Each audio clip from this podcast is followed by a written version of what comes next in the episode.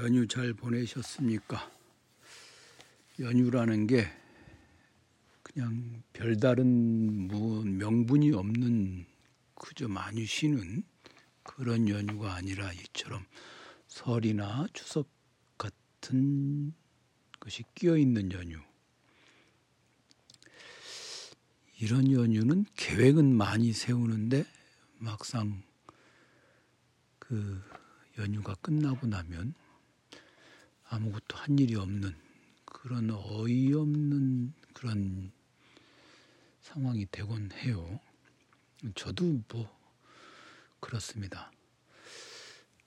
제가 아 지금 뭔가 이번 연휴에는 좀 뭘 해봐야겠다 이렇게 자각을 하고 산지는 꽤 되었습니다만은 항상 아유 이번에 연휴에 도대체 뭘 한 거야 뭐 이런 식으로 자책, 계획과 자책의 연속, 참 사람이 변함없이 어리석고 변함없이 실천 못하고 그러는 것 같습니다. 다만 이번 연휴에는 일월에는 의외로 저도, 저도 그래요. 예전에 그 지금 잡담하고 있네요. 지난주에 잡담을 안 해서 그런가요? 예전에 그 선생님께서 저기 신년 할례식을 이렇게 정말 대학이니까 정말 양력으로 신년 할례식을 학교에 교수 영, 교수 식당 뭐 이런 데서 하면 삼월이 되어야 새해가 시작된 것 같다 그런 말씀을 하곤 하셨는데, 저도 이제 대학에서 시간 강사할 때는 삼월이 되어야 새해가 시작된 것 같았어요. 그런데 지금은 이제 입춘 이월 첫째 주에 어, 목요일에 고급 철학 연습을 시작하니까 이월이 되어야 어, 첫째 주가 아, 새해가 시작된다라는 생각을 했는데, 올해는 음, 첫 주에 개강을 하자마자 이렇게 연휴가 되어서 이번 연휴에는 작년에 쓰던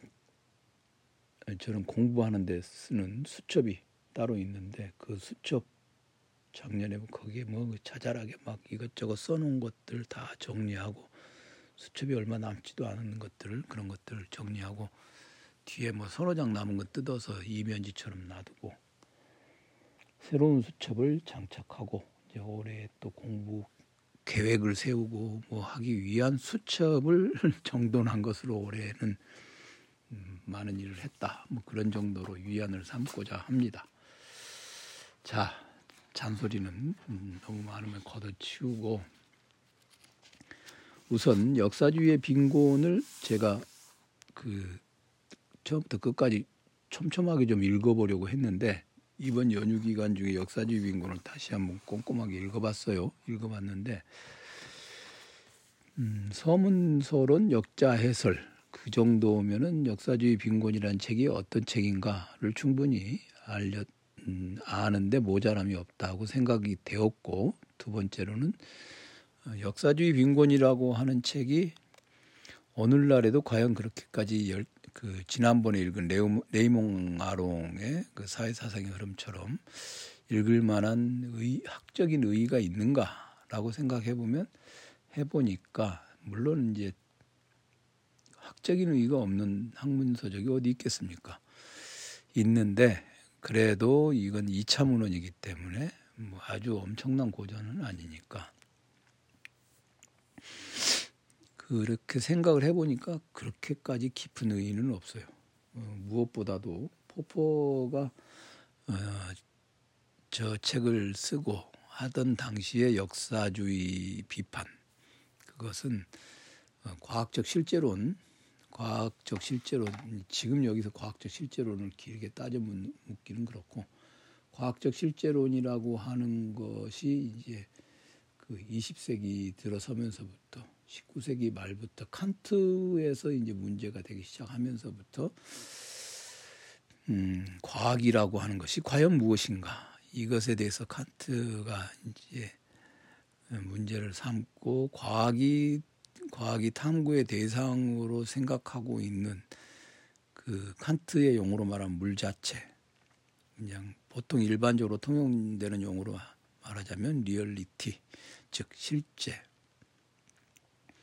실제의 성질에 관한 논증, 논변들이 쭉 나오고 있었는데 어, 그런 것들을 내 맥락 속에서 이제 그 역사 역사주의 빈곤이 근거하고 있는 그런 논의들이 있죠. 과학적 실제론에 관련된, 다시 말해서 칸, 어, 칼, 칼 포포가 말하고 있는 반증 가능성, 이런 것들은 다 과학이란 무엇인가, 어떤 것이 과학 이론인가, 그리고 과학은 무엇을 탐구하는가, 이런 것,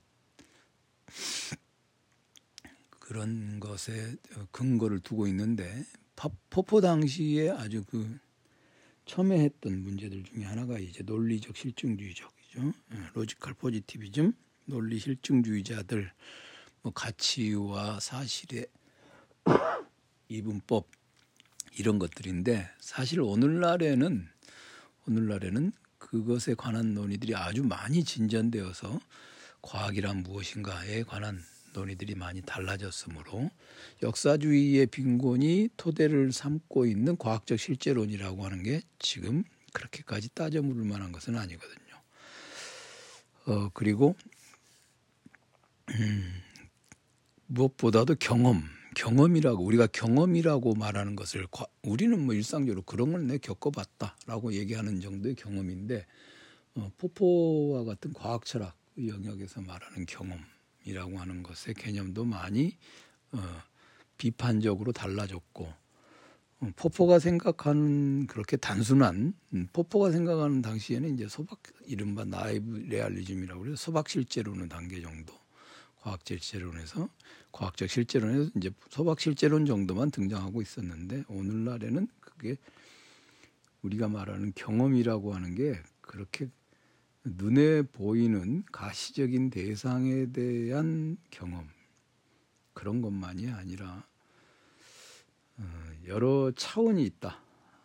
그러니까 사건들 일반을 가리키기도 하고, 어, 또는 그런 경험, 낱낱의 개별적 경험과 사건들이 묶여서 하나의 구조적인 형태를 이루고 있는 이제 메커니즘, 기제라고 불리는 그런 것들도 있죠.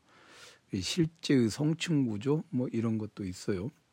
음, 이건 이제 하르트만의 존재론에서 등장하기도 하고, 또는 로이 바스카의 비판적 실제론, 이런 데서도 등장하는 그런 것들이 있습니다. 그런 점에서 본다면 포포의 역사주의의 빈곤은 그것 자체로는 어, 탁월한 저작일 수는 있지만, 역사주의의 빈곤이라고 하는 것이 과학적 실제론에 토대를 두고 있다. 그런데 과학적 실제론에 관한 논의들이 오늘날에는 포포 당시와는 비교할 수 없을 만큼 굉장히 어, 다양한 논변을 거쳐서 오늘날에는 우리가 그 포포가 근거하고 있는 것들을 음, 무화시키는, 음, 무의미하게만 페어니우퉁엔, 그러니까 무의미하게 에, 만들어버리는 그런 것들이 있으므로 본문을 상세히 살펴보는 것은 좀, 그, 좀 그렇게 썩 학문적으로 도움이 되지는 않겠다는 판단이 들었습니다. 그래서 그건 좀 어, 그냥 두어두고 좀 다른 책을 좀 체크해 보려고 합니다. 지금 생각하기로는 다른 책을 좀 체크해 보려고 합니다. 자, 우선 이번 연휴 기간에 연휴, 연휴가 시작되기 전에 음, 키메라 만주국의 초상, 이게 야마무로 신이치 교수의 책을 마련하고, 이번 연휴 기간 중에 좀 예전에 제가 이천구 년에 출간되었던 키메라 만주국의 초상, 요것이 다시 나온 것이기 때문에 살펴봤습니다. 이천구 년에 나온 것하고 지금 이번에 나온 것하고는 어떤 차이가 있는가? 당연히 이 키메라 만주국의 초상, 이 책은 굉장히 굉장히 중요한 책이에요. 그리고 이제 이 책은 몇 번에 걸쳐서 소개를 할까도 생각을 했지만 그렇게 소개하고 넘어갈 책은 아니고, 이십 세기 읽기 세미나에서 제가 이십 세기 읽기 세미나를 하면서 이 책은 아마 촘촘하게 읽을 것입니다. 이 책을 촘촘하게 읽고, 한석정 교수가 쓴 만주모던이라는 책도 있어요. 음, 근데 그것도 그렇고 만주국이라고 하는 것은 제가 뭐 각별히 만주를 사랑하는 마음이 있어서, 그리고 뭐 청나라를 세운 만주족, 어, 만주라고 하는 말은 지금은 지명처럼 쓰이지만 노래도 있죠. 뭐 광활한 만주 벌판 뭐 그렇게 얘기하는데 사실은 이게 이제 그 부족 이름이죠. 부족 이름이죠. 만주라고 하는 건 부족 이름이고, 어, 여기 이 책 뒤에 보면 이제 그 증거판 후기 거기에 그 이 표 이 표기 왜 보론 보론 보론의 만주와 만주족의 역사적 의미는 무엇인가, 거기에 보면 질문에 답하는 방식으로 쓰여진 게 있습니다. 그걸 보면 어, 어쨌든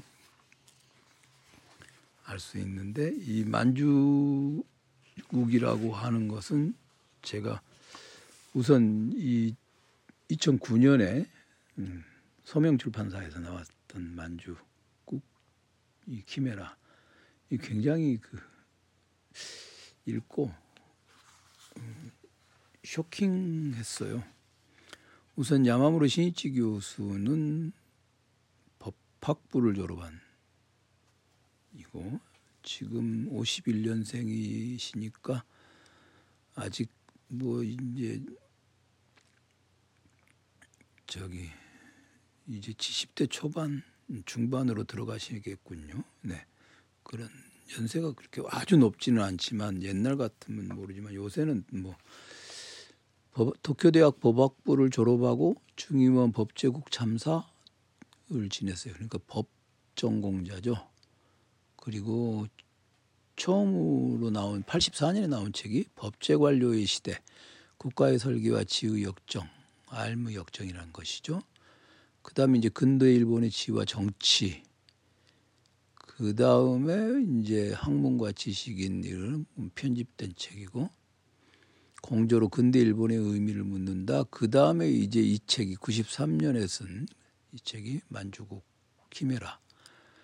그리고 번역되기도 했죠. 이천일 년에 나온 책 사성과제로서의 아시아.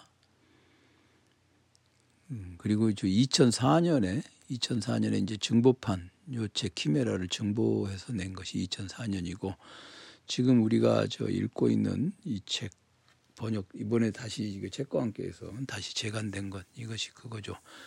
그리고 일러 전쟁의 세기, 연쇄 관점에서 본 일본과 세계, 이것도 번역되어 있습니다.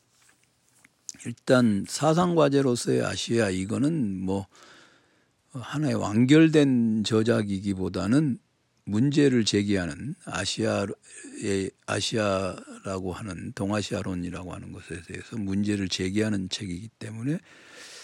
어, 처음부터까지 저 다 읽어보긴 했는데 음, 아주 많은 그 인스피레이션을 얻을 수 있는 책이었어요. 그거는 특정한 자신이 어떤 문제의식을 가지고 읽으면 얻을 게 많은데 그냥 읽는다 그럼 두껍기만 하고 힘들어요. 그런 책이고, 러일전쟁의 세기라고 우리말 우리나라 책을 우리나라에서는 번역이 됐죠. 일러전쟁이라고 그러니까 일본에서는 러일전쟁의 세기, 연쇄관점에서 본 세기, 일본과 세계, 요거 어, 요거는 꼭 읽어야 하는 책. 그리고 이 만주국, 그리고 이 만주는 만주국은 제가 이제 그때 이걸 읽을 때는 별로 어, 잘 몰랐는데요.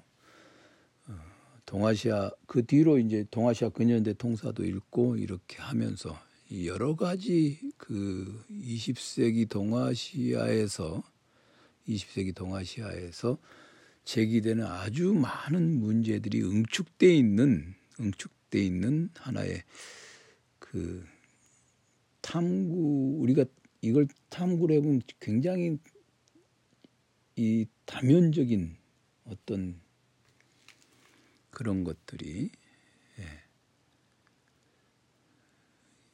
담겨 있는 그런 음, 책입니다.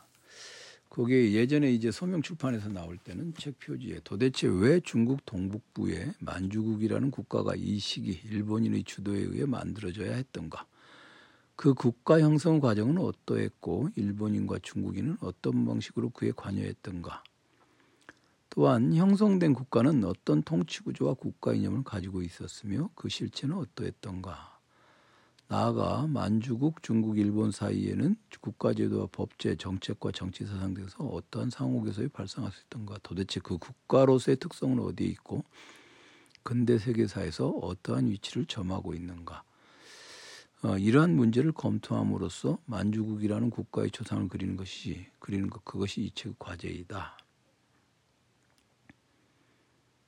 그런데 이번에 출간 다시 재간된 책에서는 이렇게 써 있어요. 어, 도대체 그 국가로서의 특성은 어디에 있고 근대 세계사에서 어떠한 위치를 점하고 있는가. 이제 거기까지 끝나고 이러한 문제를 검토함으로써 만주국이란 국가의 초상을 것, 그것이 이 책의 과제이다. 그 문장은 빠져 있죠. 그런데 그때는 그냥 이것이 그런가 보다 했는데요. 지금 다시 이 키메라 이걸 읽어 읽어보고 또 그 뒤로 제가 이제 동아시아 근현대 통사라든가 일본의 어, 저 어문학사 일본사 시리즈라든가 또는 이제 글로벌 히스토리들, 이거 이천구 년에 읽을, 이걸 읽을 때만 해도 이제 글로벌 히스토리에 대한, 즉 세계사의 관점에서 만주국을 보고, 세계사의 관점에서 일본사를 보고, 그다음에 세계사의 관점에서 조선 구한말 한국사를 보고 이런지는 않았거든요. 그냥 만주국, 아 이거 되게 궁금한데 라고 하는 차원에서만 읽기 시작을 했는데, 지금 이렇게 지금 그 뒤로 이제 역사책을 읽으면서 음, 나름대로 조금 아주 아주 조금 그 공부가 늘 공부한 양이 조금 늘어난 그런 것을 바탕으로 본다면 이 만주국이라고 하는 것은 무엇이냐? 어, 이십 세기 중반에 이십 세기 중반에 동아시아에서 만들어낼 수 있는, 이를테면 서구에서 가져온 어떤 계획, 서구적인 계몽주의적 계획, 계획 그다음에 일본 도쿄 대학의 그 이른바 자칭 음, 자칭 타칭 엘리트들의 나라 만들기, 그다음에 하나의 이념형으로서의 지들이 생각하는 국가, 그러면서 동시에 어, 식민지이지만 또 동시에 거기서 오족협화라고 해가지고 동아시아에서 만날 수 있는 여러 민족들의 화합을 뭐 목표로 하긴 했어요. 그런 것들을 실현하려는 어떤 장치들, 이런 것들이 다 이렇게 어우러져서 하나의 식민지적 또는 탈식민지적 의식들, 그런 것들을 파악하는데 가장 적절한 일종의 교보제가 아닌가, 그렇게 생각을 해봅니다. 그런 점에서 이 키메라 만주국의 초상, 이 책은 이제 이십 세기 읽기에 있어서 우리가 동아시아에 사는 사람으로서, 그리고 동아시아의 한국에 사는 사람으로서 이십일 세기를 읽는다라고 한다면 이십일 세기를 역사를 우리가 이제 읽은 다음에 그 역사 말고 그 역사 말고 이제 그 역사를 어떻게 이해할 것인가, 그리고 그 역사 속에서 인간이 만들어낸 어떤 구조적 제도들, 구조들, 법들, 이런 것들은 과연 어떤 것을, 어떤 요소들이 거기에 개입돼 들어갔는가, 이런 것들을 연구하는 데 있어서 가장 적절한 하나의 교보제로서, 모형으로서 탐구 대상이 되지 않겠나. 이 책은 나중에 이십 세기 읽기 세미나를 하면서 아주 꼼꼼하게, 정말 정말 꼼꼼하게 읽을 생각이거든요. 참 그런 생각이 이십 세기 읽기 세미나를 이제 계획을 세우면서, 아, 이 만주국 이게 다시 출간되면 좋겠다라고 생각을 했는데 마침 출간이 되어서 아주 그 아주 그냥 아주 상투적인 말 한마디 하겠습니다. 기쁘게 할 양 없습니다. 책이 출간되어서 뭐 제 책이 나온 것만큼 기쁘지는 않아요. 저도 뭐 냉, 솔직하게 말씀드리면 제 책이 나오는 게 제일 가장 기쁘죠. 스스로가 게으름 부리지 않고 뭔가를 했다. 그래도 제 직업이 공부하는 사람이니까 공부하는 사람이 할 수 있는 가장 최선의 성취는 책을 쓰는 것 아니겠습니까? 그런 점에서는 뭐 전혀 정직하게 말씀을 드리자면, 그런데 어쨌든 그건 못지않게 이 책이 출간돼서 공부를 잘 공부하는데 아주 도움이 되는 책이 출간돼서 좋습니다. 어, 오늘은 음, 이 책이 나왔다 얘기만 하려고 그랬는데, 이제 예전에 나 소명출판사에서 나온 책에 그 앞부분에 서문을 대신하여 해갖고 저자와의 대화 이게 있어요. 이 증보판이 나온 게 이천사 년인데 증보판이 나온 다음 해에 그 학술대회가 있었던 모양이에요. 이천오 년에. 그리고 만주국에 관련된, 그리고 만주학회가 또 있고 해서 그 그런 학술 대회를 앞두고 이제 야마무로 교수가 야마무로 신이치 교수가 서울에 와서 이천오 년 일월에 어, 소명출판사에서 그 대담을 합니다. 그게 이제 만주국 연구자인 임성모 교수, 그리고 음, 다나카 류이치, 그다음에 번역자인 윤대석 교수, 뭐 이런 사람들이 이제 저자와의 대화 서문을 대신하여 그 부분인데, 이제 그 부분은 소명출판사에서 이루어진 것이라서 요 이번에 재간된 책에는 그 부분이 들어가 있질 않아요. 근데 거기에 있는 내용을 몇 가지 얘기를 해보면 얘기를 해보면 제가 그 가지고 있던 조금 전에 말씀드린 그런 것들 있습니다. 일본에서는 이제 일본의 연구자는 기본적으로 만주국 문제를 일본인과 중국인의 대립 문제로 생각을 하죠. 왜냐하면 만주국이라고 하는 나라를 일본에서 세웠고, 그러면서 예전에 청 황제의 마지막 황제였던 푸이를 만주국으로, 만주국에 말하자면 얼굴 대표로 내세웠기 때문에. 그런데 사실은 한국 사람들에게도 만주는 그렇게 그냥 썩 뭐 남의 일이 아니죠. 음, 일단 만주로 간 사람이 있고, 식민지에서는 식민지 조선에서는 자신의 자신이 할 수 없는 어떤 그런 일들을 만주에 가서 성취한 사람들이 있죠. 대표적인 사람이 바로 이제 박정희죠. 그렇죠. 그리고 예전에는 이제 어, 우스갯소리로 그런 게 있었습니다. 저도 저도 우리 저희 집안도 저희 집안도 이제 만주와는 결코 무관한 집안은 아닌데, 뭐 그리 제가 만주 갔다 왔던 얘기가 아니라 어, 저희 조부께서 저희 조부께서 그 말하자면 둘째 아들인데 둘째 아들인데 저희 증조부가 어,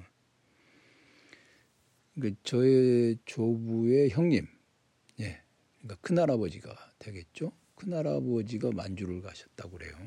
그래가지고 만주에서 뭘 하셨, 하셨나 가신 것 같아요. 음, 그래서 어, 저 여튼 그 그거 이제 그런 건 이제 좀 뭐 복잡한 가정 가족사고 어, 뭐 만주를 가셔가지고. 뭘 했겠습니까? 예전에 그랬죠. 내가 뭐 만주에서 말 만주에서 뭐 말장수할 때, 뭐 말 타고 다니면서 개장수할 때, 뭐 그러다 말 잘못하면 개 타고 다니면서 말장수할 때, 뭐 이런 얘기 뭐 우스갯소리로 그랬습니다. 친척들끼리 뭐 내가 만주에서 말이야, 응? 말장수할 때 말이지, 이런 것처럼 만주라는 곳이 그렇습니다. 독립운동을 하러 가거나 말장수를 하러 가거나 개장수를 하러 가거나 아니면 토끼거나 뭐 그런 거죠.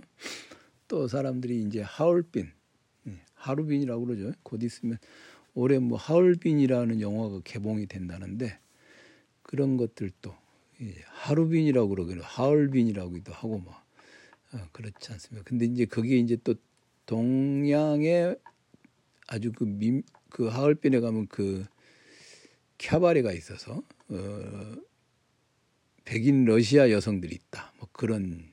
그 다음에 이제 일제 때 쓰여진 소설도 보면은 이제 만주 얘기가 또 나오죠. 그러니까 한국 조선 이 한반도에 살고 있던 비억압 식민지 사람들에게도 만주라고 하는 것은 굉장한 굉장한 기회의 공간이기도 했고, 동시에 아주 익숙하기도 했겠죠. 역사적으로는 이 한반도에 살고 있는 사람들이 거기에 살기도 했으니까. 근데 일본인들에게는 이제 그런 것들이 전혀 이제 느껴지지 않았을 거 아니에요. 그러니까 한국 사람이 만주에 대해서 아무런 감각이 없다? 그건 있을 수 없죠. 오히려 일본 사람들보다도 훨씬 더 한국 사람들이 아주 아주 이상한 종류의 그 한국사를 읽고 있는 사람들은 만주는 우리 땅이다.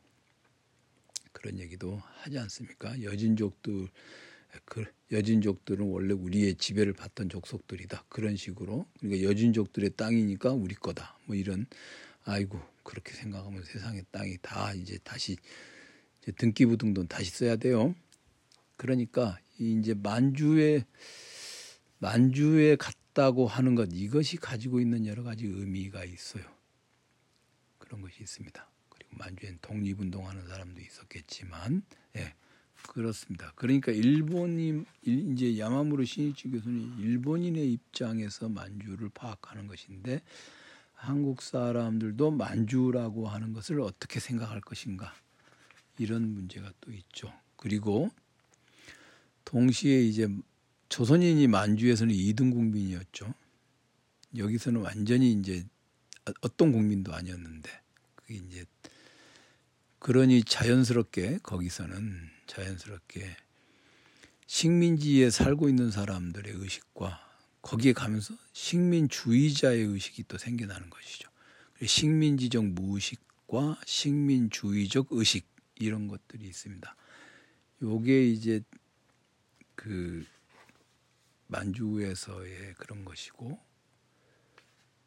그것이 이제 남태평양 일본식 용어로 말하면 남양이죠. 남태평양에서도 또 일본인이 가장 일등 국민이고 그 다음이 조선, 그 다음에 그 지역 사람이 하층민. 그러면 자연스럽게 조선인들이 조선인들이 식민주의적 의식을 갖게 되죠. 그러니까 그 시대도 이제 피식민 지배자로서의 억압된 구조하에 살면서도 다른 지역에 가면 다른 지역에 가면 그런 것이 있습니다. 그게 이제 오늘날에도 아주 자연스럽게 그런 것을 의식을 형성하죠. 그렇다면 만주국에서 어떤 것들은 오늘날 이십일 세기에 그 동아시아에서 사는 사람들 또는 우리나라에 들어와 있는 여러 나라 그 사람들과의 어떤 관계 이런 것을 볼 때 하나의 탐구 모형으로서 작용할 수 있는 것이라고 하겠습니다. 그런 점에서 본다면 그런 점에서 본다면 만주국이라고 하는 것에서 과연 어떤 것이 우리에게 중요한 부분인가 이런 것은 읽으면서 얻어낼 수 있는 게 많이 있죠. 더 나아가서 만주국은 그것이 멸망함으로써 끝난 게 아니라 지금 현재 이십일 세기 한국의 아이덴티티를 파악하는 데도 굉장히 중요한 하나의 그런 연속선상에 있습니다. 적어도 한국 사회에서 만주국 출신들이 끼친 영향들 그런 거 무시할 수 없고 또 그들에 의해서 그들에 의해서 일정 부분 해방 이후에 현대사가 이룩되어 온 부분들이 꽤 있습니다.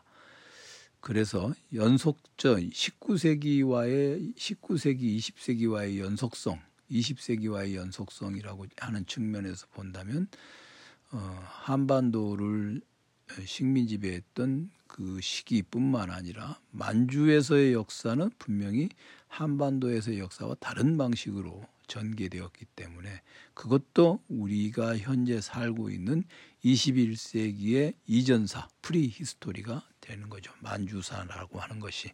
그러니까 만주국의 역사는 일본 놈들이 만들어서 뭐 헤쳐먹은 역사다.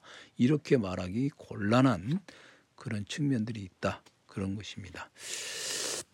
여튼 키메라 만주국의 초상 이 책은 꼭 읽어야 할 책이고 그것도 아주 열심히 읽어야 할 책이라고 저는 생각해서 어, 제 생각에 동의하시는 분들은 꼼꼼하게 읽어서 여러 차례 읽어서 어, 이 만주국이라고 하는 이, 이것을 통해서 이것을 통해서 이십일 세기의 동아시아 세계를 파악할 수 있는 파악할 수 있는 그것을 가질 수 있었으면 하는 게 저의 바람입니다.